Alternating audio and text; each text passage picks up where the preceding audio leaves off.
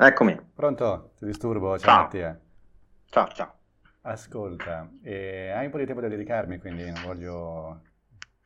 Sì, adesso sì, devo tornare in ambasciata alle 5, ma per adesso sono, sono a casa. Va bene, perfetto. Ascolta, io la, mm, la registro, Ok? se non è un problema per te, se vuoi te la faccio anche riascoltare prima di pubblicarla. Di solito non, non cambio niente se non i volumi o i rumori, però... eh, No, no, mm, va eh, bene, solo per sapere che, che è certo. registrata, quindi se, se mi devo correggere in qualcosa, cioè devo stare Ah, attento, certo. quando, quando fai interviste ai giornali magari dici no, aspetta, modifichiamo questo. Ti capisco, Mentre sì, quando- perché succede anche a me, di prendono- ti estraggono un pezzettino e da quello costruiscono un mondo, quindi è tutta una cosa diversa. Bisogna stare attenti. esatto. Ascolta, allora io mh, adesso per l'introduzione, nella cosa finale ti farò una, una- una piccola introduzione in cui dico semplicemente chi sei, ma possiamo anche dirlo adesso.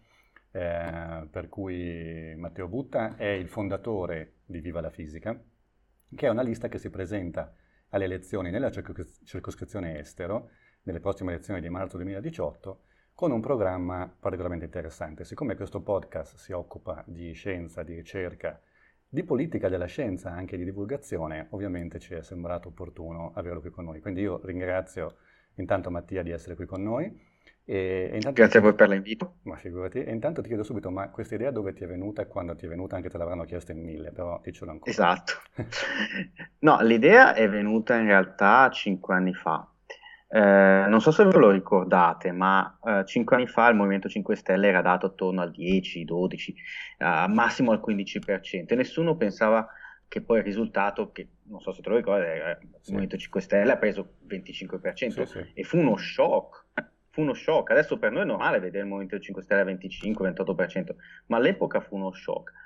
E dopo, setti- dopo le elezioni, nelle settimane successive, eh, abbiamo imparato a conoscere chi erano questi nuovi deputati e senatori del Movimento 5 Stelle e spesso erano dei personaggi imbarazzanti. E la discussione che seguiva era quella: guardate che avete votato, voi che avete votato cin- Movimento 5 Stelle, avete mandato in Parlamento queste persone eh, che sostengono dei, non so se ti ricordi del Sì. deputato dei microchip, tutte Ah, queste sì, sì, sì, bufale. scie chimiche. E, e- e quindi eh, gli altri, poi quelli che votarono 5 Stelle, ci avevano detto: Ok, eh, ma allora a chi votiamo? I disonesti, i ladri, quelli che hanno rubato. E io rispondevo sempre: Ma guardate che possiamo votare anche qualcuno che è competente, ma anche onesto. Non è che se, per forza, se una persona è competente, allora è necessariamente disonesta. Certo. Si- mh, mh, possiamo essere eh, competenti e onesti allo stesso, eh, allo stesso momento.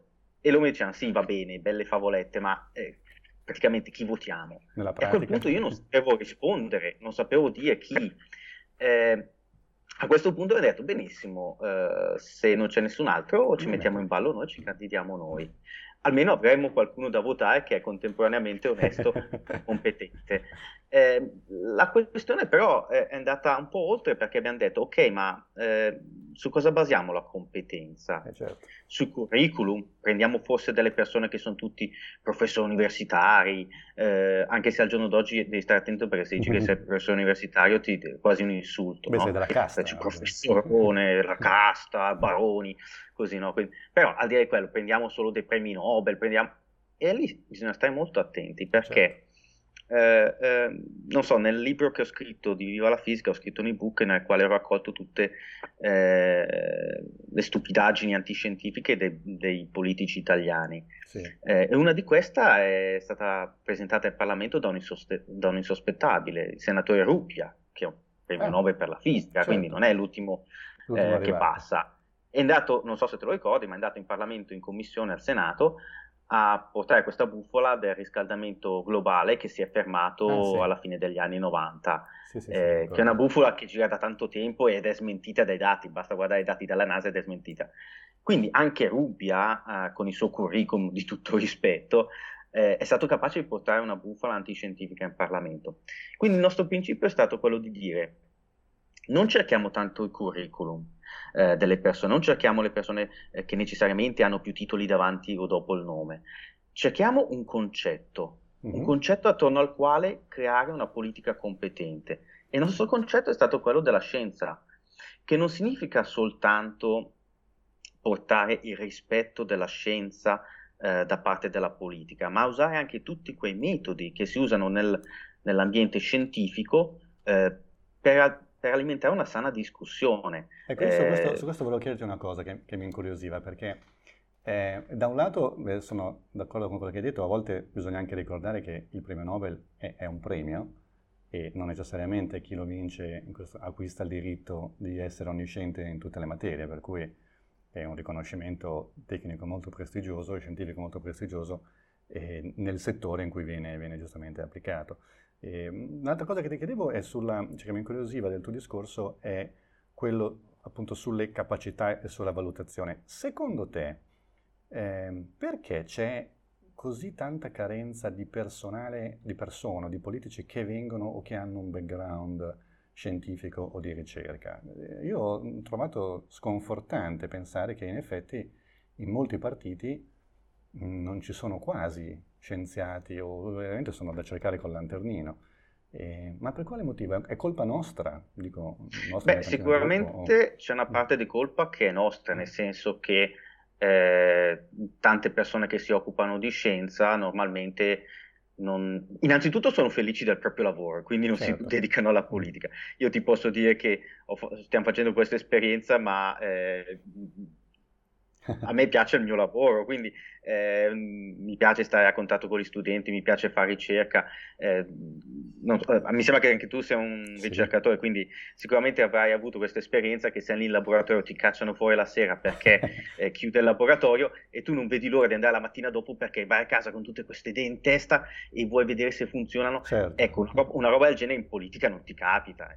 In politica eh, non hai di queste eh, di queste belle emozioni eh, e quindi normalmente eh, per una persona che fa scienza, per una persona a cui piace il proprio lavoro, eh, dedicarsi alla politica è una cosa che fai perché senti di doverlo fare, perché senti un dovere eh, di rappresentare la scienza in Parlamento, nella politica, ma ehm, appena poi ne esci, voglio dire.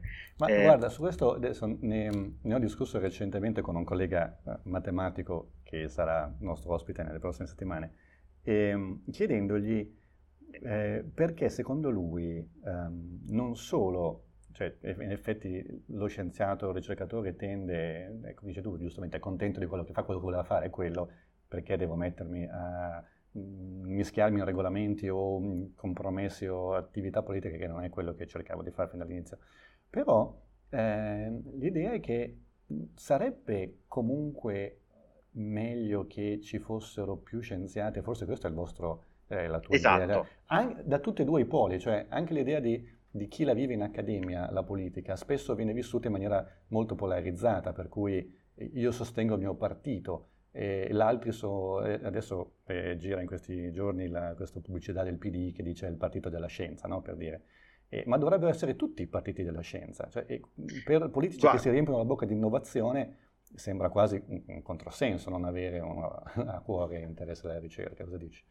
Guarda, innanzitutto, appunto, il secondo punto è che eh, bisogna dire che dal punto di vista della politica è la politica stessa a dire eh, ma no, voi fate, state in laboratorio, la politica ci pensiamo noi, no? Come per dire voi non siete adatti alla, alla politica, eh, quindi statene fuori. Quindi noi che ci occupiamo di scienza non ci vogliamo spesso impegnare, ma dall'altra parte anche quando ci impegniamo ci, ci vediamo rispondere che non, eh, non, è roba per noi, che in realtà non è vero perché eh, siamo persone in gamba, siamo persone capaci di eh, destreggiarci tra mille difficoltà, quindi siamo in grado di farlo. Eh, però c'è anche appunto questo problema del fuoco amico, io lo definisco. Io ho passato eh, settimane a cercare di proporre questo progetto tra gruppi che si occupano o fanno finta di occuparsi di scienza su Facebook, in mhm. internet, mm-hmm.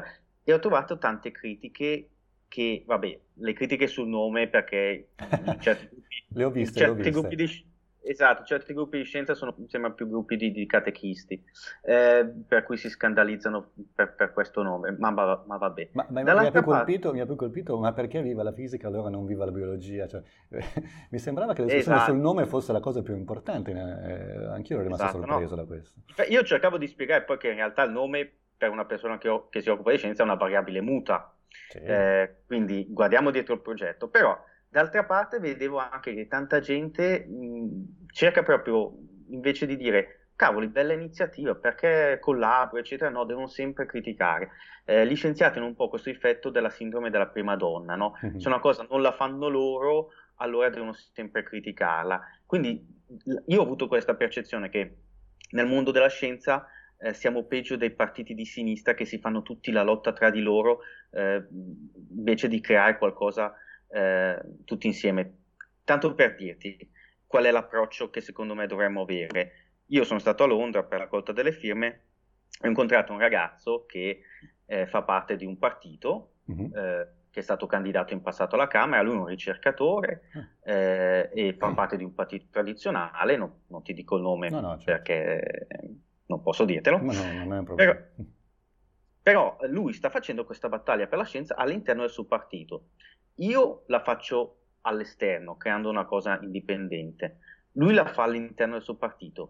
Va benissimo. Certo. Eh, se, chiunque porta avanti le idee della scienza, per me va bene. Io penso che farla all'interno di un partito che, non so, si oppone alla sperimentazione animale non, non sia dato. Lui crede di sì, ma va bene. Eh, siamo, lavoriamo tutti per lo stesso obiettivo. Per me, te lo dico chiaramente, eh, se tutti i partiti eh, dicessero benissimo, candidiamo soltanto persone che stanno dalla parte della scienza, eh, andrebbe benissimo.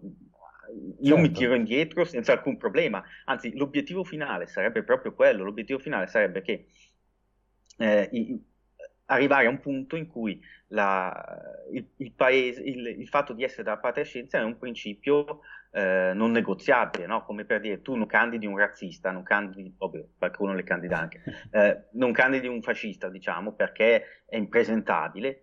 Ecco, dovremmo arrivare a un punto per cui tutti i partiti dicono non, non candido uno che è contro la sperimentazione animale o contro l'OGM perché è un impresentabile.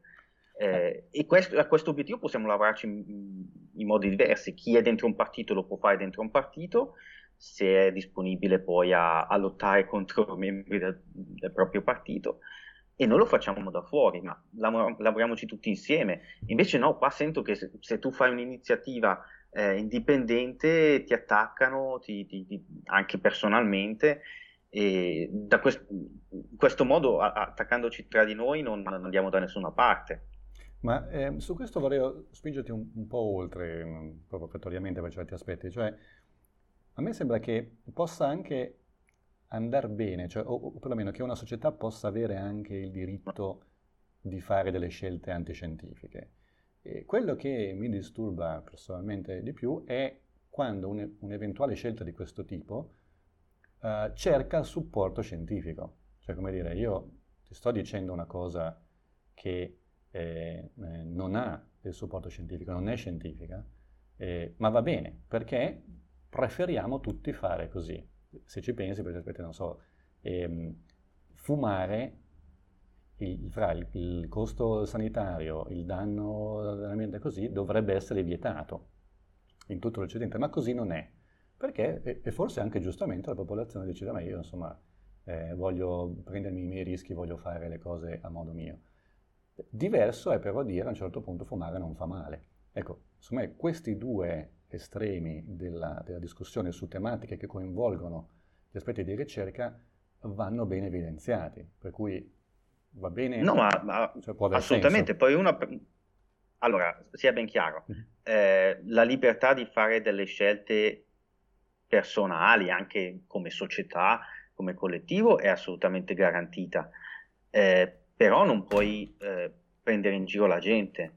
Esatto. Cioè, eh, tu non puoi andare a sostenere con argomentazioni antiscientifiche eh, una, una, tesi che non ha un appoggio scientifico. poi ovviamente uno è libero di fare quello che vuole, eh, quelle poi diventano scelte etiche che esulano dal, dal concetto della, della scienza.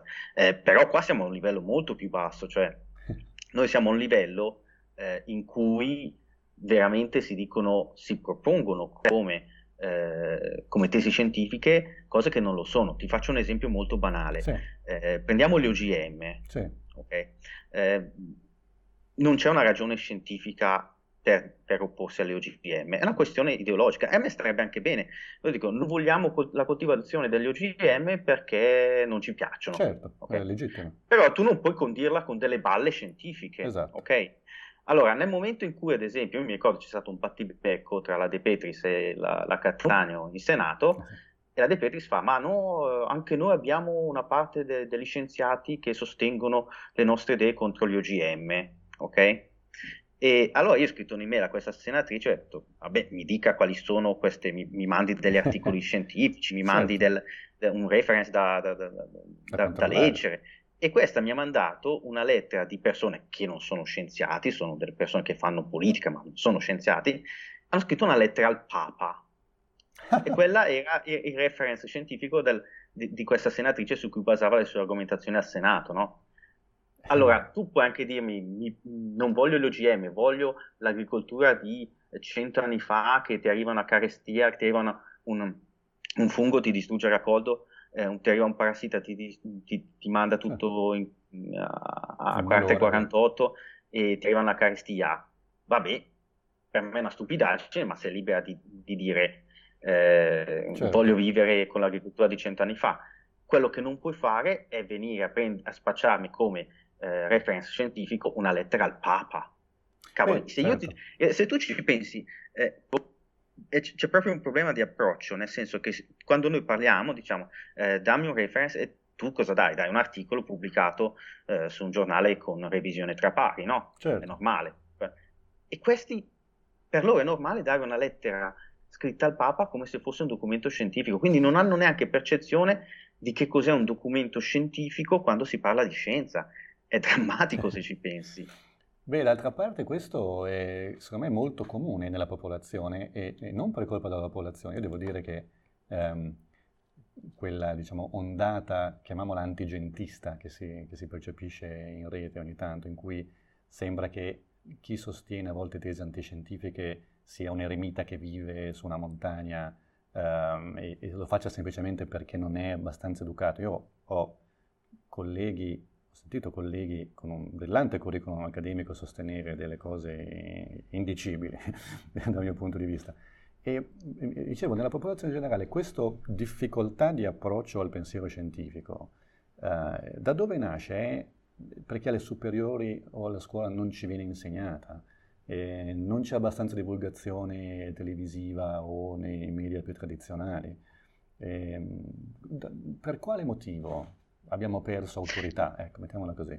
No, secondo me è, è, un problema di istruzione scolastica. Mm. Eh, ti faccio un esempio molto banale, no? È, Dimmi, è un esempio anche personale, però certo. eh, io mi trovo uno studente eh, che fa l'esame l'altro giorno, eccetera, no? E ne parla, fa, ma lei di che, che, in che mese è nato? E io, vabbè, febbraio, perché? No, volevo capire dal suo carattere per l'oroscopo, no? Allora, ti trovi uno studente universitario di ingegneria che pretende di giudicare il tuo carattere in base al mese in cui sei nato. È grave, nel senso che poi io scherzando le ho detto guardi che lei sta facendo un esame, davvero vuol dirmi che crede all'oroscopo mentre sta facendo un esame e devo ancora darle il voto? Eh, ovviamente scherzavo nel senso certo. che il voto lo do sulla base di quello. Certo. Però accidenti, non stiamo parlando di una persona che sta su sulle montagne, stiamo parlando di una persona che fa un corso universitario. Poi questo è straniero, non è italiano, quindi non, non possiamo fare riferimento. Però è un problema che appunto ricopre tutto il mondo, esatto. non soltanto l'Italia. Ed esatto. è un problema di istruzione, per, perché dobbiamo arrivare prima a dire, accidenti, il fatto che tu sei nato in un certo mese non ha alcuna influenza sul, sul tuo carattere e dovrebbe essere una banalità, ma non ci si arriva. Secondo me c'è un problema proprio di cultura scientifica. Noi quando insegniamo la, la scienza a scuola la insegniamo come delle formulette. Mm. La insegniamo come, se tu ci pensi, no? ad esempio quando insegni la, la fisica a scuola, eh, non insegni mai ad usare la fisica per interpretare il mondo, per interpretare i fenomeni attorno a te la usi sempre per, come fosse matematica, no? Quindi ti danno la tua formuletta con i tuoi simbolini, tu devi prendere il problema e prendere i numeri, metterli a posto ai simbolini e fare calcoletti. È matematica. E anche, la, e anche la matematica, cioè il pensiero matematico in realtà non viene insegnato alle superiori, tu impari a fare matematica all'università. Tu in realtà a scuola impari ad eseguire dei, dei, dei, dei problemini, mm. non impari a pensare, non impari a, a interpretare il mondo che, che ti circonda eh, e quindi non sei abituato a a fare delle deduzioni, non sei abituato a fare proprio il pensiero scientifico, non sei abituato a dire, eh, ad esempio, una delle prime cose che ho dovuto imparare quando ho iniziato a fare ricerca è capire i, se c'era un rapporto di causa-effetto eh, tra certo. quello che vedevo e quello che osservavo. E, ed è una delle cose che devi imparare a fare, una, cioè pensare, fare delle deduzioni logiche, ma se cambio questo allora cosa succede? E, e quella è la base della scienza che poi ti aiuta in tantissime cose a ragionare e a dedurre e a fare deduzioni corrette. Allora ti faccio eh, una domanda ancora provocatoria su questo. Eh. Visto che in effetti, pensa alle superiori, io ricordo eh, ai miei tempi, ma non è molto diverso adesso, le ore di scienze mi sembra fossero tre alla settimana. Ora in un mondo in cui quando esce fondamentalmente solo scienze, perché tutto quello che c'è intorno a noi, eh, di medicina, di scienze biologiche, di eh, eh, matematica, comunicazione, tutto quello che vuoi, allora dobbiamo tagliare, dobbiamo tagliare italiano, per dire, basta. Alla fine se uno vuole studiare letteratura italiana se la studia all'università e, e alle superiori raddoppiamo o triplichiamo le ore di scienza. Guarda, eh, io ti potrei anche dire di sì, eh, possiamo rimodulare okay. le cose, nel senso che, ehm, ad esempio, te la metto anche in questa maniera, eh, guarda la storia, no? Eh, uno potrebbe tagliare l'80% delle ore di storia perché si insegnano le stesse cose per 3, 4, 5 volte in modo diverso, no? eh, e non si, non si insegna neanche, ad esempio, la storia moderna, eh, non si, sten- non, si insegna, eh, non so, tutto, certo. la storia contemporanea, se, se, tu parli, io quando parlo di, di tutta la, la, storia del paese in cui vivo, che è la Repubblica Ceca, eh, la gente in Italia non sa niente, eppure è uno ah, stato certo. cardine tra l'est e l'ovest eh, che sta diventando sempre più importante. La gente non sa niente della storia di questo paese, eh, pensa che qui si, si, parli tedesco, tanto per dire una cosa. Eh, quindi c'è un problema culturale anche, quindi io non dico necessariamente di, di tagliare eh, le ore di italiano, le ore di storia, piuttosto di cambiare come si insegna e di insegnare magari anche altre cose che escano dal, dall'ombelico italiano attorno a cui gira tutta la, l'istruzione. Dopodiché sì, ci sarebbe da aumentare le, le, ore in cui si insegna scienza, però anche lì, non so, io ho fatto una, un istituto professionale, le superiori, quindi di materie scientifiche ne facevamo tantissime. Eh, il problema più che altro è il come si insegna, mm. eh, perché eh, io vedo tantissimo questo problema, mi rendo conto che eh, quando insegni una materia scientifica insegni soltanto a risolvere dei problemini e non a capire dei concetti. Posso farti un esempio? Certo. Eh, non so se ti ricordi, quel, quell'imam che forse un paio d'anni fa aveva fatto quella figura di palta mondiale perché aveva detto che la Terra era ferma. Ah, sì, sì.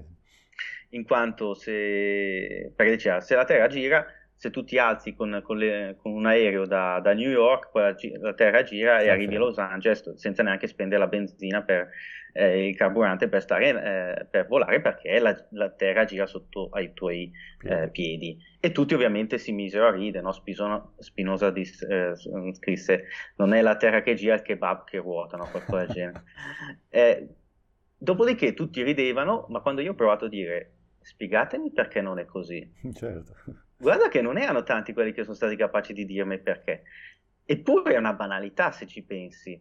Eh, tanto per farti capire, Dimmi. gran parte della popolazione non sono capaci di fare delle deduzioni su, del, eh, su dei fatti eh, reali. Quindi magari sono capaci di prendere la formuletta, il problemino, risolverlo, però non sono capaci di dire benissimo, guardiamo il mondo che ci circonda. Eh, siamo capaci di interpretare, eh, di fare delle deduzioni, di capire, ad esempio, se una cosa che dice questo imam è vera o è falsa, non perché lo dice qualcuno, ma perché siamo capaci noi di dedurlo. E tanti non sono capaci di farlo. Eh, ti faccio un altro esempio, non so se hai sentito parlare di Hyperloop, questa ah, tecnologia sì, sì, che dica, eh, e quando dicono uh, viaggeremo a 1200 km all'ora, e la gente, io mi sento dire, oh ma a me viene da vomitare, guarda, guarda, che non c'è un'accelerazione, cioè non, non senti, no no 1200 km/h di sicuro sto male, ho detto guarda che quando prendi un aereo viaggi già a 900-950 certo. km all'ora, quindi se non c'è un'accelerazione non, c'è una forza, e ma io sto male. Allora, perché siamo arrivati a questo punto da non capire le basi della, eh, della dinamica? Perché quando fai il problemino a scuola ti dicono eh, forza uguale massa per accelerazione, tu metti dentro numerini, calcoli, viene il risultato perfetto, benissimo, 10 lode. Però non ti insegnano a, a vedere cosa c'è dietro quella formuletta, non ti insegnano a capire nella realtà cosa vuol dire quella formuletta. Eh, eh, quindi aumentiamo pure le ore in cui insegniamo scienza, però dobbiamo cambiare proprio il metodo in cui la insegniamo. Eh, però quello che dici per la, per la meccanica, eh, per la dinamica, che eh, sicuramente cioè, è vero, però pensa quanto è esponenzialmente maggiore in settori come so, la genetica, le neuroscienze, dove fondamentalmente alle scuole superiori è tanto se le accenni un po'. E il problema è maggiore perché tu prima citavi gli OGM, io per poter giudicare su una problematica eh, così profonda ho anche bisogno delle nozioni che magari non mi sono neanche state date.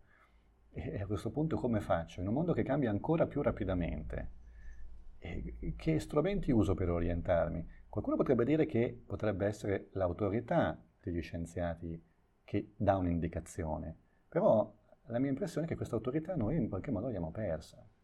No, il fatto che abbiamo perso l'autorità, senza dubbio, è proprio il discorso che ti dicevo prima, no? quando tu dici che sei un professore universitario, la gente quasi ti guarda male, no? perché eh, non abbiamo più questa autorità. Esempio, io lo vedo qua in Repubblica Ceca, il discorso è diverso. Mm. Qui c'è ancora un concetto di autorità eh, da parte di, delle istituzioni accademiche che in Italia non c'è più eh, anche per discorsi diversi, abbiamo avuto un, un, un iter politico diverso, siamo certo. usciti da un, da un, regime da 25 anni. Al di là di quello, eh, sicuramente c'è una carenza di autorità, però eh, spesso eh, si tratta anche di capire come funziona il mondo della scienza anche senza entrare nei, nei singoli dettagli. Ti faccio l'esempio di stamina, non so se te lo ricordi. Sì, sì, certo. eh, io mi ricordo che quando dicevano ma perché non spiegate, perché il problema principale era dire benissimo, queste infusioni staminali, eh, come le preparate, diteci cosa c'è dentro, qual è certo. il processo, che... e loro non lo dicevano. A quel punto dice ok, allora sì, se non mi dici come le fai, eh, per me il discorso finisce qua. E loro si giustificavano dicendo sì, però eh, non possiamo dirlo perché c'era una domanda di brevetto in corso e se noi lo, pubblichiamo il metodo prima che ci venga dato il brevetto, qualcuno potrebbe sfruttarlo per brevettarlo a sua volta e quindi noi facciamo, facciamo brevetto perché vogliamo donare la, la, scoperta all'umanità, qualcun altro potrebbe brevettarlo al posto nostro prima di noi e sfruttarlo commercialmente per farci i, i, i big money. Eh, in realtà è una stupidaggine perché, come sai benissimo, certo. se tu una, una, una, nozione la rendi pubblica non può essere più brevettata. No? Infatti quando fai un brevetto, prima di mandare il, l'abstract alla conferenza devi sempre fare la lotta contro il tempo per, brevet, per fare la domanda del brevetto prima di mandare l'abstract perché se già mandi l'abstract è considerata come pubblica e quindi non può certo. essere più brevettata. Quindi se volevano evitare che qualcuno la brevettasse per, per sfruttarla a fini commerciali, potevano benissimo pubblicarla su internet, diventava una nozione pubblica e nessuno al mondo poteva più certo. pubblicarla. Allora, a questo punto tu capisci che se uno ti dà un argomento del genere, significa che sta mentendo. Eh, poi ci sono e... tanti altri modi per fare un non disclosure agreement con gli ispettori del ministero, cioè è sicuramente quello una foglia di fico, ecco, insomma. Esatto, però bastava sapere in questo caso, io non sono un esperto di staminali, no? evidentemente, quindi io di mio non sono capace di giudicare se quello che dicevano aveva un senso o no ma molto spesso basta anche solo avere conoscenza di come funziona il mondo della scienza, dei brevetti in questo caso, per sapere che ti stavano dicendo uh, delle sciocchezze. Ecco, quindi sicuramente non possiamo essere competenti in tutto, sicuramente dobbiamo aumentare il bagaglio di conoscenze di base di ognuno, però molto spesso questo non è neanche necessario perché chi ti presenta queste cose lo fa facendo degli errori che chiunque con una minima cultura di base su come funziona la scienza è capace di individuare. Ma quindi eh, eh, torniamo alla, a questo punto alla gente, perché eh, dice io devo dare gli strumenti critici perché eh, qualcuno possa interpretare il mondo, che era quello che Flynn diceva sulla eh, preparazione di un cittadino moderno, in cui ci sono dei concetti, dice che ogni cittadino contemporaneo dovrebbe avere, fra cui per esempio non so sapere cos'è un gruppo di controllo, eh, sapere cos'è il placebo, cioè, mm, lui poi era un psicologo dell'intelligenza, ma eh, in questo senso, secondo te, le persone che oggi si trovano, eh, soprattutto sui social, a, a, due lati opposti della barricata, pro scienza o vax e no vax, adesso per prendere un esempio per tutti, sono tutte consapevoli criticamente della tesi che sostengono o questi vengono abbracciati anche dal lato scientifico, diciamo, emotivamente? Cioè a questo punto io um, difendo Burioni perché mi piace sentirmi intelligente, fra virgolette, oppure anzi combatto Burioni perché eh, mi piace sentirmi un ribelle e in realtà della tematica in questione di cui si sta discutendo interessa poco a tutti. Come la vedi tu? Eh, no, sicuramente eh, c'è un problema da entrambi, da entrambi i lati. Mm. Eh, a parte, piccola premessa, eh, mi sono dovuto interfacciare con, con, le reti sociali in queste settimane sì, per questo progetto e, e, e, e, ne sono uscito disgustato, nel senso che c'è, c'è, un problema, ma io penso ci sia un problema di sanità mentale a questo punto, perché ci sono dei comportamenti che sono, cioè a un certo punto qualcuno è venuto a dirmi che io sono un esperto di comunicazione pagato dalla Boldrini per andare in giro a intercettare, cioè gente che si fa delle segmentazioni, scusa, eh, che, si, che, si, inventa delle cose, ma, ma convinta, cioè pensa di aver fatto lo scoop, no? Cioè, quindi terrei anche, probabilmente dovremmo anche limitare l'importanza che diamo a queste persone mm, eh, e, alle sì. discussioni che facciamo, però è vero, tanta, vedo tanta gente che si fa, non so, eh, quello contro i vaccini perché eh, tutte le multinazionali così ci vogliono, va bene, però quel, ci sono anche quelli che, fanno, che stanno dalla parte della scienza perché fa figo, certo. che stanno dalla parte di Burioni perché questo blasta chiunque e, e si sentono i, i, i, bulli del quartiere che vanno a blastare eh, i, i, cattivi, non so, un, un, po' come quei poliziotti no? eh, che, che vanno in giro a fare gli action man che devono prendere tutti i cattivi e rilassati. Eh, con calma. Sì, che non è eh. molto diverso, poi c'è l'estremismo, un estremismo scientista eh, spinto all'estremo, tra l'altro creerebbe una società piuttosto antipatica nella quale vive. perché, eh, Però eh, stiamo attenti, ad esempio il concetto è quello che quando è che capitano queste cose? Quando noi creiamo dei personaggi, come ad esempio ah, Burione. Okay. Burione è un personaggio eh, e non guardiamo il concetto viva la fisica, io l'ho sempre detto fin dal principio, mm. io non chiedo un voto perché sono un professore universitario uh, o perché ci sono dei fisici, degli ingegneri in lista. Noi chiediamo i voti attorno a, a dei concetti e non attorno ai personaggi.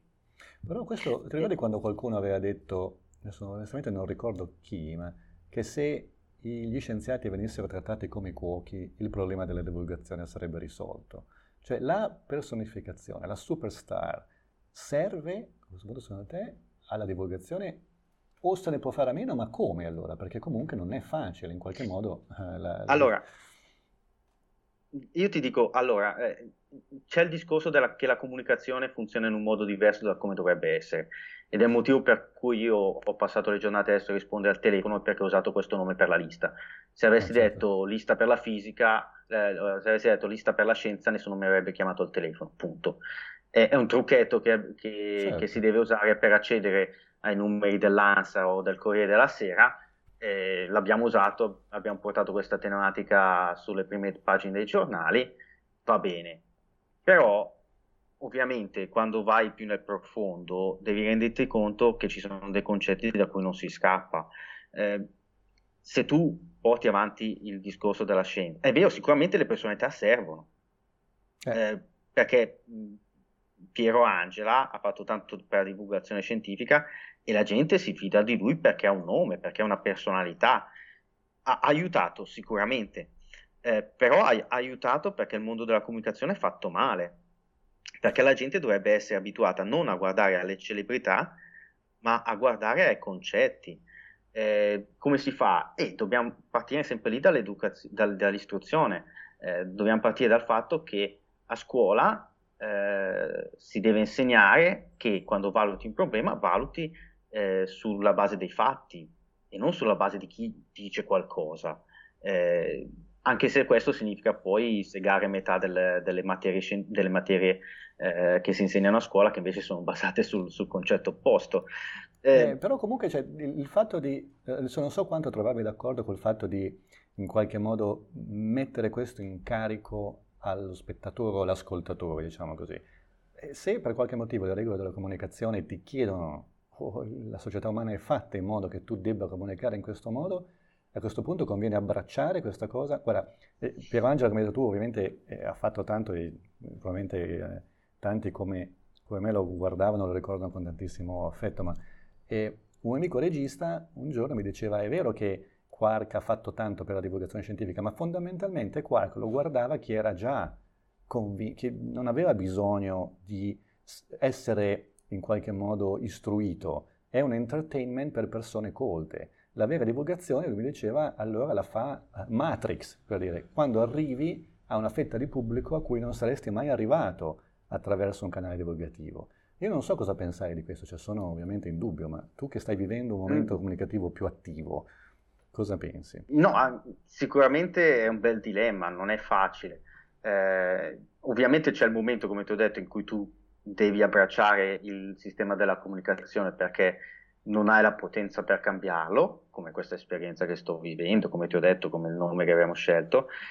Eh, però è una cosa che fai perché in questo caso non puoi farne a meno. Eh, non è l'ideale, per me l'ideale è proprio quello di dire eh, insistiamo sul fatto che si guardano i concetti e non si guardano le personalità. Eh, alla fine eh, è, è, quello che, quello che vince è la verità, no? Ci sono, eh, mi ricordo questa bellissima canzone di Jutka che diceva eh, la cosa più potente non è la forza, non è fare le leggi, ma dice parole che dicono la verità, no? All'inizio pensi che, eh, che siano che stai perdendo, ma alla fine se dici la verità vinci. Eh, ed è così, quindi io sì, dimmi. No, no, no, continua, stai finendo. io dico che eh, non sfrutterò mai il, il, principio di autorità, non sfrutterò mai la personalità e ti dico che ci sono in, in queste elezioni persone che hanno candidato nella circoscrizione estero in Europa, eh, persone che, che, sono delle personalità anche della scienza e l'hanno fatto perché? Perché avevano voglia di sfruttare questo questa idea della personalità, no? mettiamo questa che è la nipote di, hm? certo. e poi e perché? Per, per, tirare qualche voto? Eh, io non lo faccio, non lo faccio perché altrimenti negherei il, il principio stesso di Viva la Fisica. In Viva la Fisica abbiamo detto che stiamo dalla parte della scienza, stare dalla parte della scienza significa appunto evitare anche il principio di autorità. Eh, se facessi l'opposto sarei un ipocrita. Mi sembra più che giusto adesso ti faccio anche tornare un po' più sulla politica, visto che è appunto la tua analista. Senti, il Sole 24 Ore eh, nei giorni scorsi ha rilasciato una piccola infografica, direi una tabella, nella quale si riassumono le posizioni sull'innovazione dei principali partiti italiani. Adesso non voglio entrare nel, nel singolo dettaglio di, di ciascuno, ma uh, se te le leggo rapidamente, se ti, ti fidi di quello che riassumo io brevemente, e in più di uno, alla voce ricerca pubblica, compare eh, questa cosa di una grande agenzia nazionale, un'agenzia nazionale che coordina i progetti, un'agenzia nazionale che sia espressione del mondo scientifico, separata dalla politica, eh, servono strutture di trasferimento della ricerca. Eh, ci serve davvero, cioè quanto la politica della scienza e della ricerca in Italia eh, può guadagnare da una cosa così che in, certi aspetti c'è già è elefantiasi, è burocratizzata al massimo delle due, mi sembra sia quasi un ulteriore ostacolo alla ricerca più che all'innovazione. Tu che fai anche Guarda, in un altro ti... paese, cosa la vedi? Allora, sì, noi abbiamo una cosa simile che è la Grantova Agentura Cesche Repubblichi, eh. eh, anche sì è molto elefantiaca delle volte, soprattutto non, eh, creano problemi burocratici, vabbè lasciamo perdere perché non voglio che mi, che mi seguono i Giustamente. Ehm, ad esempio in Giappone c'è la Japanese Society for Promotion of Science, eh, che mi ha dato un fellowship uh, qualche anno fa, che funziona meglio, molto anche lì hanno delle, delle strutture che gestiscono i progetti, eccetera, e, e gestiscono tantissimi soldi. Quindi di fatto è un'agenzia indipendente, il governo giapponese ci mette soldi e, certo. e loro gestiscono secondo i loro criteri di indipendenza. Eh, però, sai cosa? Adesso, eh, magari non è molto, molto cool da dire, uh-huh. Eh, però secondo me ci sono dei problemi che, che sono più piccoli e ma risolverebbe molto, eh. molti più problemi. Ti faccio un esempio, io parlavo con dei colleghi di un'università di Torino e mi dicevano, eh ma sai, a noi i grant dell'Unione Europea ci dicono di non far domanda, come non far domanda? E no, perché dopo c'è tanta burocrazia da gestire. Ho detto, eh, poi ti assumi una segretaria a mezza giornata e gestisci tutta la parte burocratica, la fai fare a lei. E no, ma sai, per, per assumere una segretaria a mezza giornata devi fare un concorso, mettere un gazzetta ufficiale, devi fare selezione e o che, che l'hai assunta il progetto ormai è finito, no?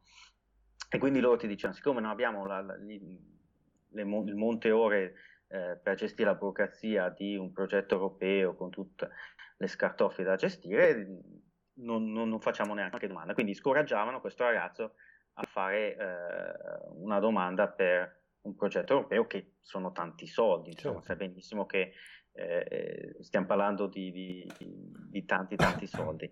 Allora, magari è solo un caso di quella università, non so se in altre università è diverso, sicuramente c'è chi fa domanda per i soldi, eh, per, per, per, i grant eh, dell'Unione Europea, ma insomma possiamo fare in modo che gestire la burocrazia sia più semplice, perché in quel modo eh, eh, dire fondiamo un'agenzia bla bla bla è, è molto figo, no? Certo. lo metti sui giornali, invece qua significa di dire benissimo, hai bisogno, noi qua lo facciamo in tipo, dobbiamo assumere una segretaria per questi progetti, lo facciamo in un mese.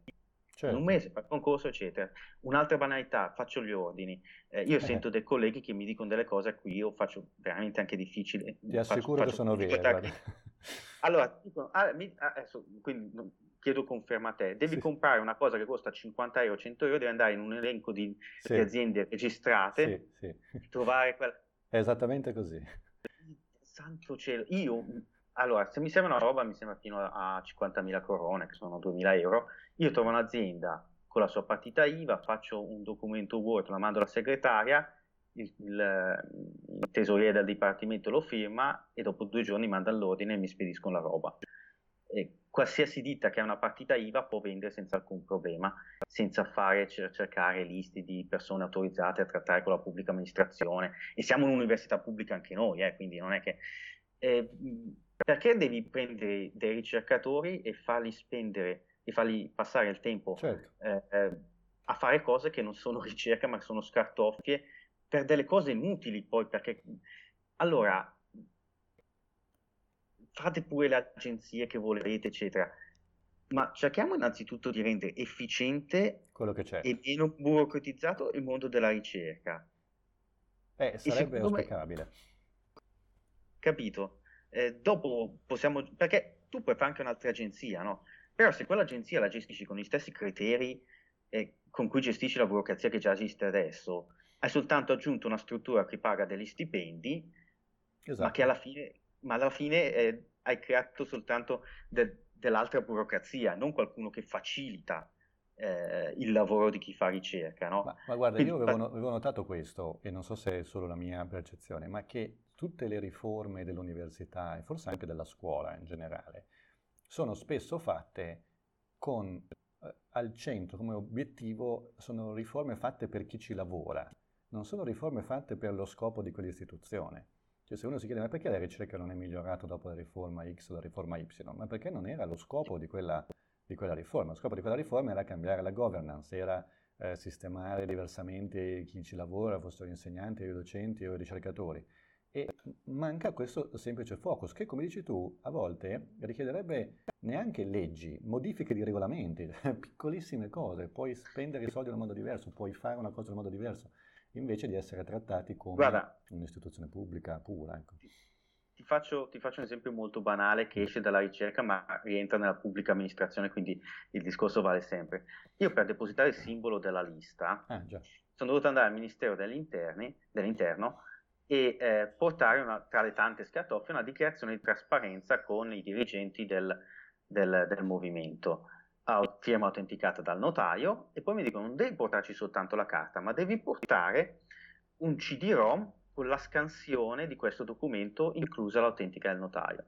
Quindi io sono andato al notaio a Roma, ho fatto questa, uh, questa autentica, poi in albergo ero lì con un scanner manuale ed un masterizzatore portatile per salvarlo su CD-ROM perché evidentemente al Ministero dell'Interno non hanno un addetto con la qualifica di eh, utilizzatore di scanner che è capace di prendere i documenti e farne una scansione e hanno 103 simboli, quindi quanto ci vuole a fare 103 scansioni di documenti? Un paio d'ore? Capito? Lì basterebbe una persona in gamba che dice benissimo ragazzi non fa- smettiamo con questa roba del CD-ROM. Eh, c'è qui lo scanner tu Giuseppe vieni qua mi fai le scansioni a posto benissimo. No probabilmente nella pubblica amministrazione devi fare un corso apposta per sapere come si usa lo scanner e se non c'è scritto nel tuo contratto che tu sai usare lo scanner non te lo fanno fare no? E, po- guarda potrei raccontare dopo questa esperienza potrei raccontarti 100.000 cose ecco se queste cose capitano nella pubblica amministrazione in un ministero, io mi immagino poi eh, nel, nel, ministero bloccano la, ovviamente l'efficienza della pubblica amministrazione. Se capitano nell'università bloccano il mondo della ricerca. Ah, certo.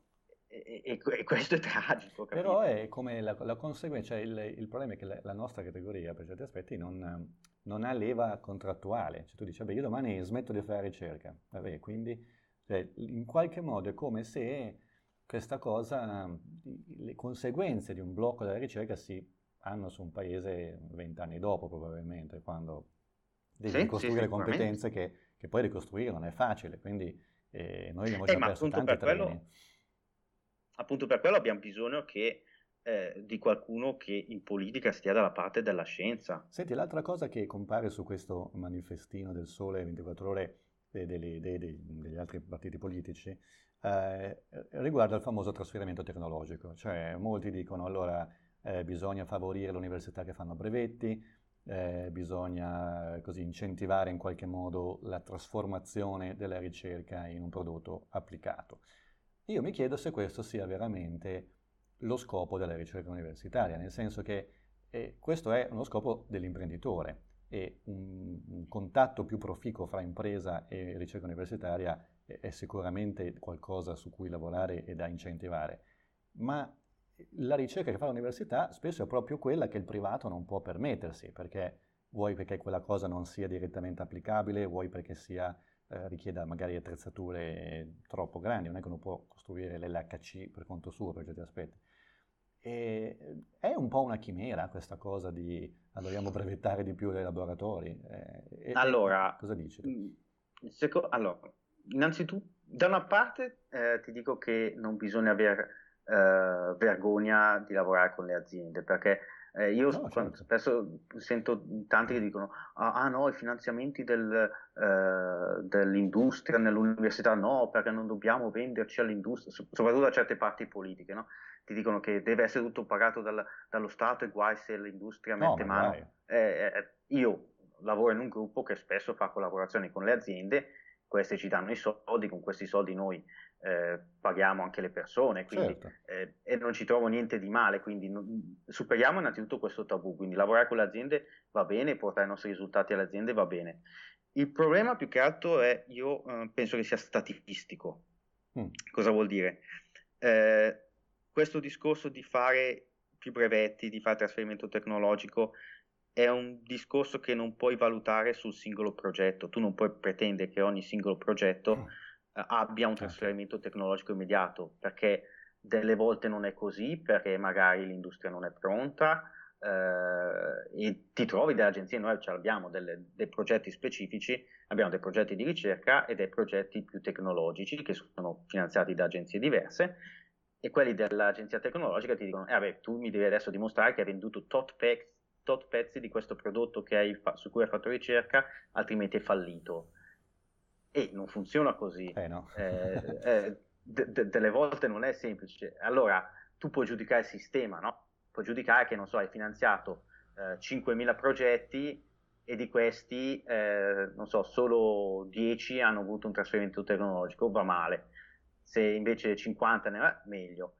Però non puoi valutare la singola persona e questo diventa anche frustrante delle volte perché tu puoi fare tutto quello che vuoi, ma eh, non dipende spesso da te se, un, se, hai un trasferimento tecnologico, dipende anche dall'industria se è capace di accettare questo trasferimento tecnologico. Eh, per questo dico cioè, che l'ecosistema imprenditoriale alla fine dovrebbe essere il bersaglio di questo tipo di politiche, cioè, poi pensa a discipline, materie più di base, eh, matematici puri, eh, ma anche biologia di base, oppure non dire degli umanisti. Cioè, i, per loro la, è una chimera, cioè, io conosco uh, colleghi umanisti che eh, si venderebbero un braccio per avere un'azienda che li sponsorizza, ma ovviamente la loro materia non si presta e, e va bene così, va bene che ci sia l'università a maggior ragione a difendere, eventualmente anche prendendo dei settori che invece hanno più sbocco verso uh, l'applicazione. Però, sì, però eh, posso, certo, posso certo. dirti una cosa, questo è vero, soprattutto se tu guardi una fisica, una ricerca di base, eh, fai appunto ricerca che serve a sviluppare le conoscenze eh, di tutta l'umanità e le complicazioni arriveranno magari fra 50 anni, quindi all'agenzia che ti dice, eh ma adesso fammi vedere l'applicazione, cioè aspetta 50 anni che te lo faccio certo. vedere. Eh, però questa non può neanche essere la scusa per finanziare eh, cose che effettivamente sono ridicole. Perdonami, però certo. io ho visto l'avrei sentita anche te, questa storia di questa ragazza che ha fatto la tesi sulla parola suca a Catania. Ah sì, avevo letto, avevo letto questo. Ecco, io se fossi il ministro della pubblica istruzione, quando il rettore mi viene a dire, mi chiede finanziamenti, gli rispondo così, suca. nel, senso che tu non, adesso va bene tutto, va bene fare gli umanismi, va bene l'importanza della cultura, eccetera, però tu non puoi sprecare dei soldi pubblici, non puoi sprecare un'istruzione universitaria per fare una tesi sulla parola suca. Vabbè, mettila adesso, questa sicuramente è un, è un caso, e, cioè un caso singolo, nel senso che ovviamente non vogliamo estrapolare dai casi singoli, però eh, hai detto una cosa che, che mi ha intrigato e, e, vorrei proseguire su questo, cioè ehm, il, valore della cultura umanistica in Italia, che eh, ce le portiamo dietro da croce questo uh, dibattito scienziati umanisti, ma una cosa che io spesso sento in, in questo dibattito è che bisogna trovare un modo in cui le materie umanistiche possano diventare e qua dico per gli umanisti una parolaccia, profittevoli. No? E secondo te come può essere? Perché l'unica cosa che ho pensato, e in questo magari sono naif, è che l'unica industria che è in qualche modo collegata con il nostro pensiero umanistico è il turismo. Perché, eh, e penso a tutte le persone che eventualmente vorrebbero o vengono in Italia per motivi turistici da paesi molto lontani culturalmente. Tu sei stato in Giappone, per esempio, ma, o in Cina, cioè o dalla Cina, e io mi chiedo, ma queste persone vengono qui per vedere cose, per vivere storie fondamentalmente, di cui hanno una conoscenza estremamente superficiale perché noi non gliela stiamo più vendendo, non gliela stiamo più educando in questo senso. È una cosa sì. su cui dovremmo lavorare questa.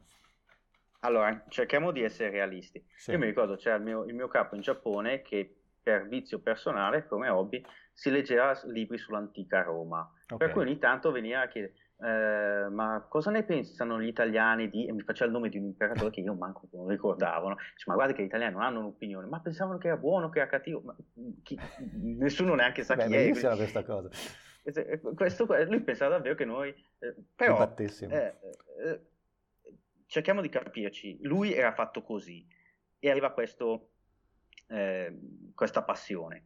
Il resto dei giapponesi che arrivano in Italia non gliene frega niente. Quando un giapponese che arriva a Roma si fa la foto davanti al Colosseo, si fa la foto davanti a Piazza San Pietro e magari spende 8 euro per salire sulla cupola di San Pietro, magari spende 12 euro per entrare al Colosseo, eh, 10 euro per andare ai Musei Vaticani, però magari spende il triplo per andare in una trattoria o per sì, l'albergo. Questo va benissimo, però cioè, quanto tempo passerà prima che qualcuno ricostruisca un Colosseo in Cina? Cioè, voglio dire, il Venetian a Las Vegas ha più turisti quasi di Venezia.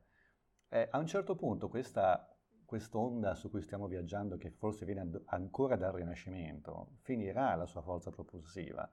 E, e quindi io mi chiedo se non sia questo anche un, un settore su cui sensibilizzare la ricchezza de- dei nostri umanisti, perché sono umanisti molto in gamba, fra l'altro, almeno molti di loro, e, e cercare di trainarli in una, in una storia. Cioè, tu puoi andare a Rimini, per esempio, e, fare, e farti la vita da spiaggia e, e va benissimo, ti diverti. Però c'è anche un'altra Rimini, faccio un esempio eh, tra quelli vicino a Bologna, diciamo, che, che, puoi vivere, che ha un aspetto culturale molto diverso. Ora, noi sembriamo non veicolare questo tipo di cultura. C'è gente che va a vedersi Hogwarts, che, cioè, o, o, posti creati o, o, che sono tour giustificati soltanto da un'operazione cinematografica. Vado in Nuova Zelanda a fare il tour del Signore degli Anelli e queste cose iniziano ad avere più presa della nostra vera cultura. Noi stiamo, secondo me, perdendo in questo settore. O, o sbaglio io? No, ma no, assolutamente. Allora, mh, qui c'è un discorso da fare. Io mi ricordo che eh, quando vivevo in Giappone c'era un, un'agenzia che faceva eh, a Fukuoka la promozione dei tour in costiera malfitana. Eh, era una nicchia, però loro la gestivano bene, no? Eh, non so come ci sono arrivati, non so se c'è stata la, la, l'agenzia eh, per il turismo della costiera malfitana che ha fatto un lavoro di promozione que- da quel punto di vista. Eh, potrebbero esserci altre mille agenzie che fanno promozione del Salento, delle Cinque Terre, eccetera, e lo stanno in un certo modo anche facendo, perché ho visto che tante, ad esempio Cinque Terre, adesso qui in Repubblica Ceca sta diventando, uh, stanno diventando molto, molto note, tanta gente che ci va, una volta i ciechi andavano solo a Bibione, adesso stanno uh, visitando altre parti della, del, dell'Italia. Però alla fine, eh, guardiamoci in faccia, questi turisti spenderanno sempre, spenderanno sempre poco per la cultura e di più per cose che non sono cultura. No, eh, va benissimo, però se, se la, il motivo per cui vai è il Colosseo, va benissimo che poi mi spendi un capitale a farti le bella vita romana. Però se, se, il Colosseo non arriva a te, così come non arrivano molte altre cose, tu perdi. E in questo senso la cinematografia, cioè il, il messaggio mediatico contemporaneo, in qualche modo viaggia su binari che forse noi non stiamo più, eh, non stiamo più usando. O, o è una, forse è una mia impressione. Ecco, non no, io, più che altro io sono, guardo il, il discorso a livello, ok, eh, però cosa facciamo? Eh, quanto investiamo? Quant, quante pers- di quante persone abbiamo bisogno in questo settore? Eh, un, ti faccio un esempio banale. Una volta ero ah. a, a, in, ad Atene, eh, sono andato a vedere il museo dell'Acropoli che hanno costruito recentemente sotto l'Acropoli e c'erano delle persone in gambissima, delle ragazze, dei ragazzi che, ehm, che ho fatto delle domande perché ero incuriosito da alcune cose ed erano delle persone che avevano studiato, eh, non so se all'Accademia di Belle Arti, in quale percorso avevano fatto, ed erano bravissime perché spiegavano delle cose molto molto bene, anche probabilmente avevano studiato anche come spiegarle. Dopodiché io ero l'unico che faceva domande cioè ti passavano 200 turisti, guardavano eh, questi, queste opere e, e, queste persone che hanno lì per aiutarti stavano lì ferme perché non, nessuno gli chiedeva niente. Ma forse serve un nuovo, allora, nuovo linguaggio allora. Cioè, eh... quant, quant, di quante di queste persone abbiamo bisogno? Uh, quante di queste dobbiamo far studiare eh, queste, questa cultura sì, okay. se poi la gente non è interessata? No, questo, questo lo capisco, cioè è un, un, approccio più utilitaristico, ma è chiaro, però quello che mi, appunto mi chiedo se un'altra soluzione non sia quella di trovare il nuovo linguaggio che consenta di fare questo. Cioè, se la gente va a Napoli perché ha visto Gomorra, tra virgolette, cioè tutti, e l'altro giorno non so se era una fake news, che in questo periodo eh, bisogna stare attenti, ma il Corriere riportava che c'è un alberghetto a Napoli che è meta di turisti, un alberghetto a una stella, tipo una, una pensioncina, perché nella serie televisiva eh, uno dei protagonisti eh, fa delle cose lì. Allora, è chiaro che esiste un nuovo, un nuovo mezzo di comunicazione della cultura nel mondo e, e, chi lo studia e chi ce l'ha riesce poi a guidare anche industrie con un, un, un reddito importante come quello del turismo.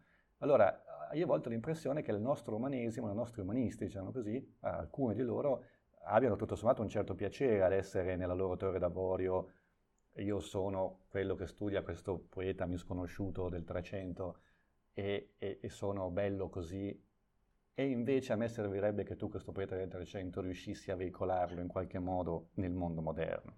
Eh... Eh, guarda, io ti posso fare un mm. esempio, questo, uh, qui a Praga uh, io vedo il flusso turistico, quindi lo stesso problema potremmo vederlo anche altre, certo. per altre culture. No? Qui in Repubblica Ceca eh, tu hai una città meravigliosa con un patrimonio culturale enorme e la gente viene qua per vedere le, le, le porcate turistiche tipo il museo del comunismo piuttosto che, che in realtà una, non ha niente di museo, non è un, non è un certo. museo, eh, è una roba per, di patacche per, per, i turisti piuttosto che il museo delle cere, no? E poi nessuno va a vedere l'epopea slava di Mucha, che è una roba meravigliosa. Infatti tutti quelli che vengono a Praga, io consiglio sempre andate alla Galleria Nazionale a vedere l'epopea slava, adesso ho fatto il tour in Giappone, in Cina, eh, è tornata, perché è una roba da sindrome di Stendhal quando tu la guardi, ci sono ah. questi quadri che sono meravigliosi. E però nessuno lo fa, nel senso che... E lì cosa puoi fare? Boh, Ah, non, non, lo so, io non, non so una soluzione, nel senso che loro hanno fatto un lavoro di, di, di, di, immagine meraviglioso, ci hanno lavorato tantissimo, hanno creato una struttura apposta, il prezzo accessibile, eppure non tira. Boh, eh, cosa fai? Non lo so, non so. Non lo so neanche io, no. Infatti, solo sollevare il problema mi sembrerebbe mm, positivo perché qualcuno che eh, ne sappia di più, ovviamente, in questo settore possa magari pensarci.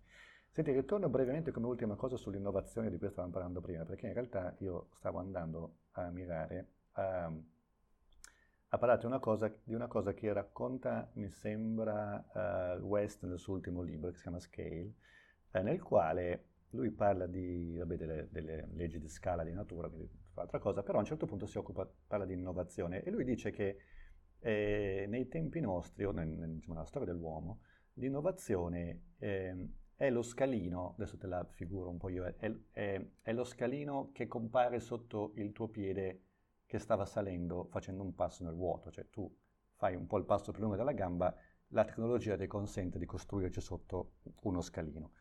E, e questo, il tempo fra la creazione dei successivi scalini sta uh, accorciandosi sempre di più, quindi lui dice passiamo da una rivoluzione tecnologica all'altra in tempi molto brevi eh, su, eh, nell'ottica storica. E quello che lui implica anche un po' è che la ricerca, cioè l'aspetto più pro, profittevole, dove veramente la nuova tecnologia porta al grande benessere economico, è quello iniziale, eh, quando tu fondi il nuovo paradigma. Allora passo ai microchip ed ecco che nasce un'industria, eh, passo al web ed ecco che nasce un'industria, aumento i social, nasce una nuova industria. Mm. queste nascite eh, che portano con sé la creazione di, di, di, di, quelli che dominano quel mercato, nasce all'inizio. E io mi chiedo, questo nasce comunque dalla ricerca, è la ricerca di base che deve far fruttare, che deve permettere di creare l'ambiente che consenta la nascita di nuovi paradigmi. Penso soprattutto in questo caso forse alle scienze biologiche dove c'è ancora tanto per certi aspetti da fare e, e da costruire. E quindi l'investimento in ricerca di base, per quanto modesto in termini assoluti, non sarebbe la prima cosa che un governo dovrebbe decuplicare. Ecco. No, beh, sicuramente anche perché significherebbe che poi persone come, come noi due avrebbero più lavoro, questo senza certo. dubbio. no, eh, in realtà il, il, problema è molto semplice. Mi senti? Sì, sì, scusa, ho avuto un, scusa, sì. Eccomi. No, in, in realtà eh, ancora prima, no? eh, ancora prima di capire quelle che poi sono le, eh, le conseguenze a livello di, eh, di, beneficio per questi scalini che si creano. Eh, I governanti devono capire non solo che devono mettere più soldi, ma devono capire che i risultati non sono immediati. Eh, devono capire il fatto che se tu finanzi 100 progetti di ricerca, certo. magari solo tre hanno successo e uno crea delle conseguenze eh, importanti. Eh, e per, quando è una, una, percentuale di successo così bassa che certo. non perché la gente lavora male, ma perché eh, è, è, così, eh, è normale che sia così nella ricerca, se fai ricerca altrimenti fai sviluppo, no? certo. eh, quando fai ricerca è normale che, eh, che, che, poi si vada incontro anche ad un fallimento. Eh, no, c'è chi anche più allora, di però, noi sta già ragionando a come negli Stati Uniti so di, di alcune aree dell'NIH che stanno lavorando a come migliorare l'outcome della ricerca di base, cioè eh, noi siamo ancora un passo indietro su questo. Però eh, cioè, il governante deve rendersi conto che se le percentuali di successo sono così basse, tu innanzitutto devi buttarci dentro tanti soldi. perché devi essere in grado che se finanzi solo 10 progetti, magari capita che eh, falliscano tutti. Okay? Sì, sì, Quindi certo. devi buttare centro tanti soldi. Però diciamo che su questo tanti su... è in realtà pochi, perché nel senso come costo assoluto la ricerca di base non costa tanto su un bilancio di uno Stato. Beh, si tratta sì, di Sicuramente, però sai lì ti possono sempre dire, eh ma non c'è solo la ricerca, c'è anche, non so, eh, l'assistenza per i più sfortunati, c'è anche da gestire l'immigrazione, anche... okay. quindi ce ne sono tante, no? quindi non possiamo pensare che ci sia solo la ricerca, dobbiamo essere di esigenze nella, nella società, ce ne sono tante. Eh, però, quindi bisogna mettere dentro soldi, tanti, e soprattutto non colpevolizzare coloro che no, necessariamente non ti trovano subito un risultato eh, perché vedo che c'è questa pressione appunto di dire eh, tutti ti devono dare un output eh, che sia una ricerca che, che, che sconvolgerà il mondo. Eh, quando tu invece smetti di guardare al singolo progetto come eh, quello che ti da, deve dare sempre per forza un risultato positivo e guardi nel complesso, eh, allora inizi a fare un ragionamento che ti porta a fare delle valutazioni eh, su, su, una macro scala, no? Uh-huh. E quindi riesci a capire, a valutare l'impatto dei soldi che hai messo nel sistema certo. sulle conseguenze che avrà sul, sul, sistema. Però il problema è che tu quando fai certi discorsi ti trovi davanti dei, dei dirigenti di, di, di, piccole agenzie che vogliono vedere il, il tal numero di, di progetti valutati positivamente che incrementa di un 3% e quindi dicono ah ho fatto bene il mio lavoro, mi danno il bonus. Ah, certo. eh, dobbiamo appunto cambiare no? il modo in cui valutiamo l'impatto dei soldi che mettiamo nella ricerca sul, uh, sulle conseguenze che avrà e devi essere consapevole che tu le conseguenze ce l'hai dopo, uh, dopo 10, 20, 30 anni e quindi quando il governo sarà un altro e, non ti puoi prendere più i meriti di quello che hai fatto, no? Sì, dovrebbe essere un accordo eh, generazionale bipartisan nel quale ovviamente tutti si dicono questa cosa bisogna farla nel giro di 30-40 anni, quindi chiunque venga dopo continui. E questo ovviamente ha senso. Ma secondo te questo è perché, scusa, secondo te questo è perché la valutazione oggi viene fatta, oggi viene fatta fondamentalmente sulla produzione, cioè quanti articoli produco, quanti eh, fondamentalmente quanti articoli produco e quanto vengono citati, eh, più allora, che sul lavoro dire... o sulla qualità del risultato. Allora, eh, io ti posso dire che vivo in un sistema dove misurano la mezza virgola di quello che produci. Mm. Eh, nel senso che a me mm, fa anche un po' ridere quando leggo che in Italia qualche tempo fa avevano fatto una valutazione della produzione scientifica e avevano chiesto di produrre i tre migliori articoli, no? Sì. Mi sembra. Eh, che è una cosa assurda, nel senso che tanto i database li usi, quindi cioè, eh, metti tutti i tuoi articoli. Noi abbiamo una procedura di, di, valutazione in cui dobbiamo mettere tutti i nostri articoli, tutte le nostre citazioni, tutti, anche quando ti chiedono di fare una review per, per un articolo, per, una, scusa, per un giornale, eh, tu devi metterlo. Quindi, quindi viene valutato misura... anche il lavoro, cioè quello che da noi non viene valutato, per esempio, se io scrivo un progetto, indipendentemente dal fatto che passi o meno, io comunque quello è un lavoro che ho fatto. Per dire. Sì, allora... sì, no, viene valutato anche quello, eh. viene valutato, eh, a, da noi misurano proprio tutto. Mi sembra che in Italia avevano detto valutare i primi tre articoli, altrimenti la, do, la, la, quantità di dati da valutare era troppo grande, non potevano gestirla, ma Beh, cioè, non lo facciamo, lo fa chiunque. I cioè... della VRASON e dell'ANVUR sono, eh, non li capisco bene neanche io che a volte devo compilare le loro schede ovviamente. Però l'impressione Quindi... è che da noi siamo, è molto legata al numero, a un numero al, oggettivo fondamentale dell'algoritmo, per evitare la responsabilità Ops. personale di, di decidere. Su, no, allora, io ti posso dire che questo sistema da noi funziona anche abbastanza bene, nel senso che eh, poi, innanzitutto legato ai soldi, perché eh, okay. eh, banalmente poi eh, alla fine dell'anno se tu hai una certa produzione ti danno dei soldi, non tantissimi, ma certo. insomma fanno sempre comodo e quindi la gente è invogliata a, a produrre. Eh, da quando hanno fatto questo sistema la produzione è aumentata, quindi da un certo punto di vista funziona bene, è ovvio che si stanno rendendo conto che si presta anche a delle distorsioni per cui ad esempio c'erano gente, c'erano persone che eh, facevano dei brevetti che erano in realtà inutili, ah, certo. che non servivano a niente ma che servivano soltanto per dire, ah, ho fatto una domanda di brevetto, eh, capito? Quindi adesso stanno correggendo, quindi stanno, ad esempio... Eh, stanno... facciamo, finta, facciamo, finta, che domani sei, sei, primo ministro, quindi tu la valutazione universitaria come la vedresti? Uh, bella domanda. eh, sicuramente eh, farei più valutazione sul, sul, sulle pubblicazioni perché eh, ci sono delle, eh, delle, sacche di persone che fanno poca pubblicazione e che, ad esempio, ti faccio un esempio molto banale, no? mm. io uh, sentivo di questi ricercatori che nell'Università di Roma, mi sembra, no? avevano passato tipo tre anni senza produrre neanche un articolo, no? Sì. Allora, noi possiamo discutere su quanto sia giusto o sbagliato, giudicare la mezza virgola sulle, sull'impact factor, sulle uh, citazioni, eccetera, no? per decidere se uno sta al primo, al secondo o al terzo posto. Però è evidente che una persona che pubblica, non so, uh, due articoli in tre anni, uh, a meno che non siano articoli che vanno su Nature, quindi dici, vabbè, tanto di cappello, o articoli che ti portano Nobel, però normalmente significa che c'è un problema. Eh, però vedi, tu, tu hai, già, hai già identificato dico allora se io sono un primatologo e per fare un esperimento ci metto quattro anni perché devo andare in Tanzania, tornare e osservare, cioè è mia, il mio dubbio su un, un, principio di valutazione puramente algoritmico è che alla fine i, le esposizioni alle distorsioni sono, sono, notevoli.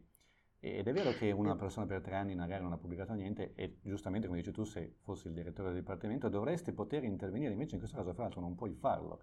Esatto, cioè da noi funziona così nel senso che eh, tu hai uno stipendio base sicuro che è basso e tutto il resto dipende da tutti questi parametri. Per cui se tu sei una persona ah, che okay. ha successo, riesci a farti una vita più che dignitosa. Se tu invece sei una persona che pubblica poco, che mh, non raggiungi certi, certi, parametri, sì, ti danno 400 euro al mese, con 400 euro al mese non ci campi.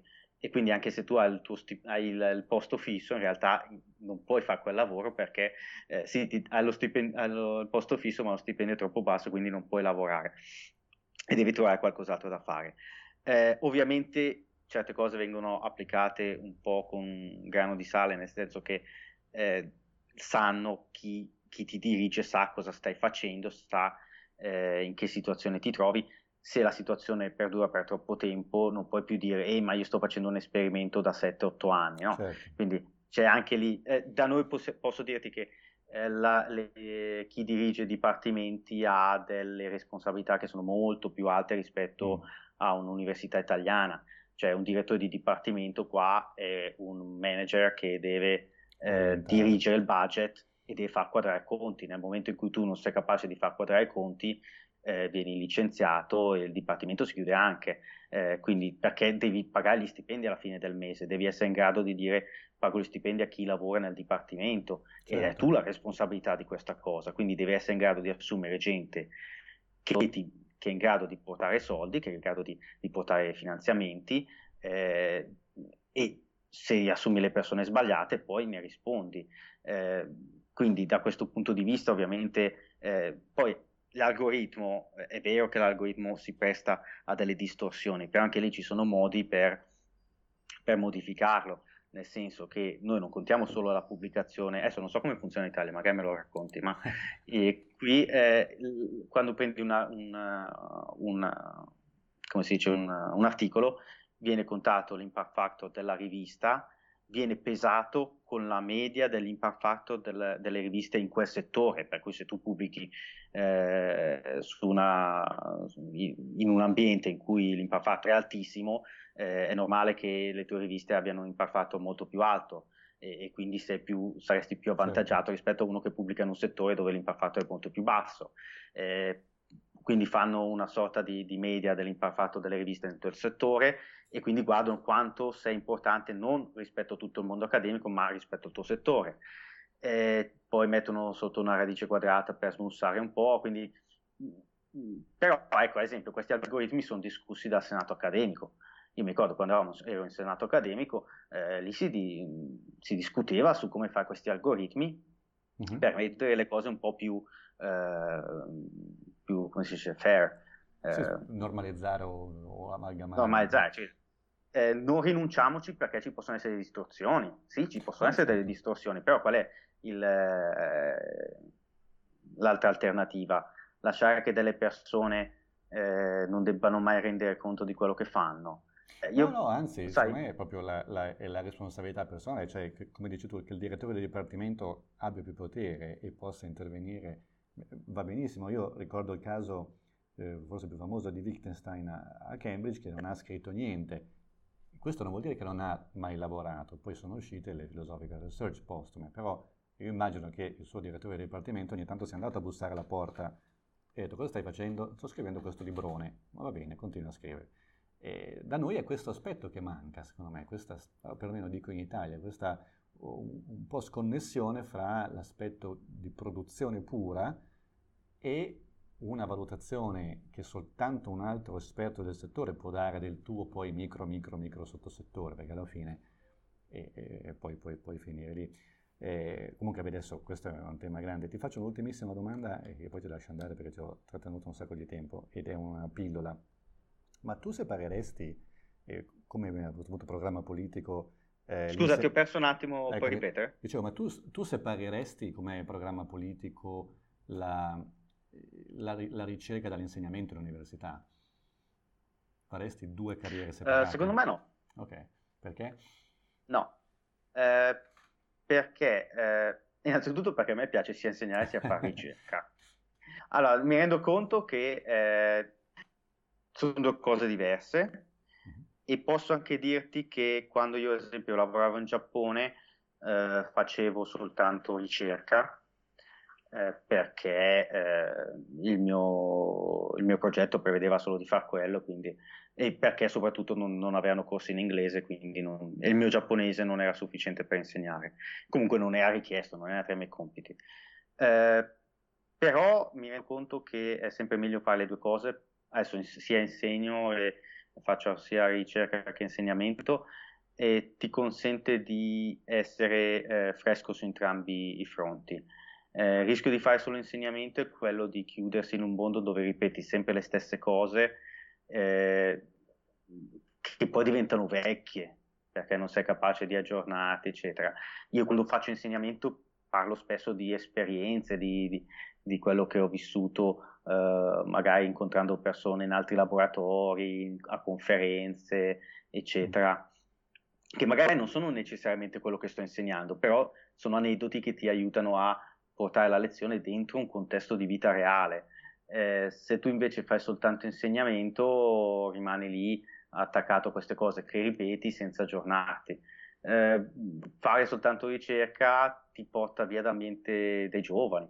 Eh, Beh, è anche sì. bello stare a contatto con i giovani. Puoi quindi... anche pensare che chi faccia poi insegnamento professionale eh, sia, so, debba aggiornarsi, per esempio se in questo modo daresti una possibilità non so, a, a, a, chi si dottora o che non riesce in qualche modo a entrare nel mondo accademico della ricerca, ecco che può insegnare. So, Ma guarda, io, io, ho visto persone che eh, nella mia università ci sono, a differenza, mi sembra, no? in Italia c'è una struttura abbastanza a, a cilindro, no? quindi c'è il ricercatore, poi sì. diventi professore associato, eccetera, eccetera. Qua invece c'è una struttura piramidale, quindi non è che tutti i ricercatori diventano professori associati, o professori, eh, tantomeno professori ordinari, che sono ah, certo. pochissimi. Eh, qui, qui, ci sono tantissimi che diventano ricercatori e rimangono ricercatori tutta la vita, e poi eh, ti rendi conto che questo rinunciano a ricerca. Insomma, l'ultimo articolo nel loro curriculum è del 1997, no? Uh-huh perché non fanno più ricerca e si dedicano certo. solo all'insegnamento. E boh, io li vedo e a me sembra che perdano di freschezza questo fatto di, di, di, di non... È una cosa anche mentale che ti aiuta, no? avere mu- nuovi stimoli, nuove sfide così. Eh... No, no, può essere che fatto ragione, di, cioè, la ricerca... un dibattito questo, se, se vale la pena separare didattica e ricerca o no. Eh, non lo so neanche io poi. nel senso che io vedo che eh, proprio il fatto di dover fare ricerca, ti, al di là delle conoscenze in sé, ti aiuta a stare fresco mentalmente, no? Mm. Perché ti richiede, ti chiede di affrontare nuove sfide e quindi è sempre una sfida in più, qualcosa che ti mette sempre in gioco. E questo ti dà una freschezza mentale che ti aiuta anche nell'insegnamento.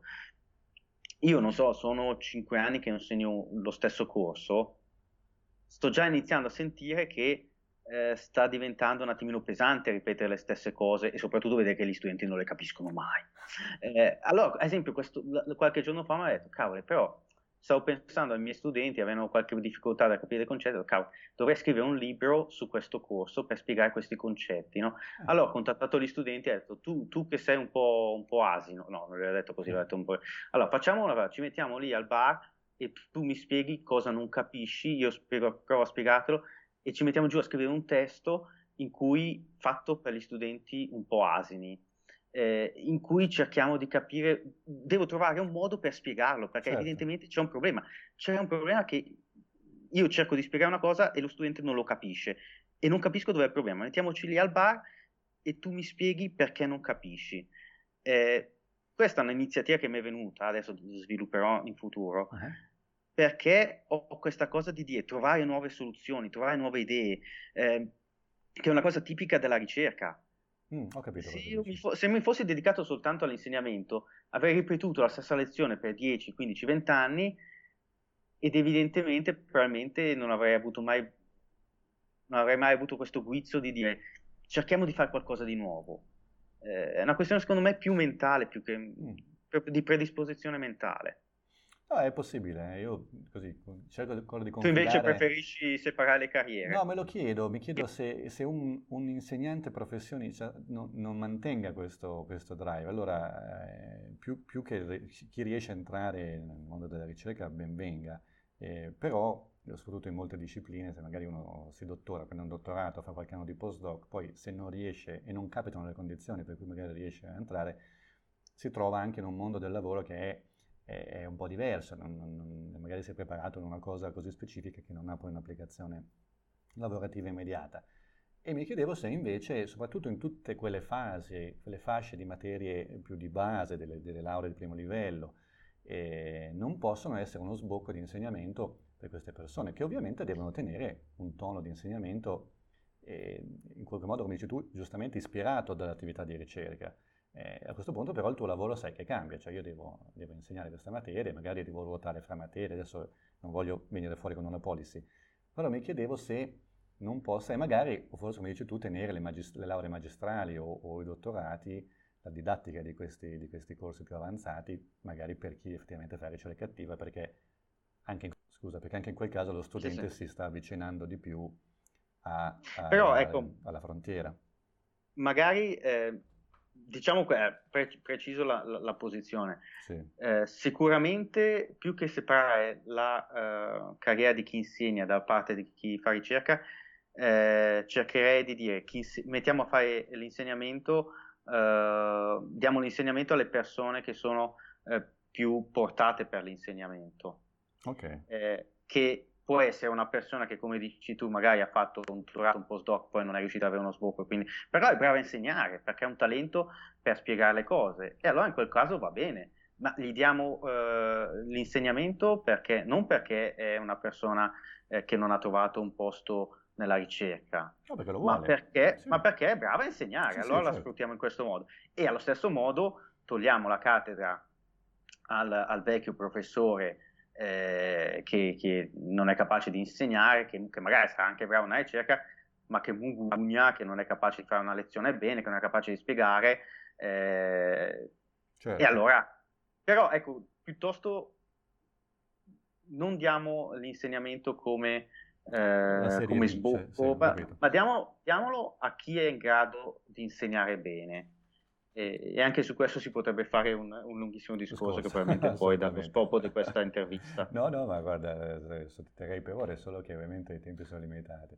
Più che altro perché sennò non ci ascolta più nessuno. Esatto. Ascolta, io ti ringrazio tantissimo ovviamente del tempo che mi hai dedicato e ti auguro in bocca al lupo con la tua lista. Voi vi presentate solo nelle circoscrizioni estere, se non ho capito male, giusto? Sì, sì, sì, per motivi, sì, perché certo. la circoscrizione estere funziona in modo diverso rispetto all'Italia quindi non devi essere candidato anche in Italia per, per partecipare. Per superare lo sbarramento. In bocca al lupo, speriamo di vederti. Sei, sei, candidato anche tu personalmente, scusa, non ho guardato questo. Sì, sì, sì. sì quindi speriamo di vederti in Parlamento allora. E in bocca al lupo davvero per tutto, anche per la carriera, ovviamente, cosa non secondaria. Magari ci risentiamo dopo le elezioni se avranno successo. Altrettanto buoni tanti auguri anche a te. Anche a te. Ciao, un saluto. ciao. ciao. ciao. ciao.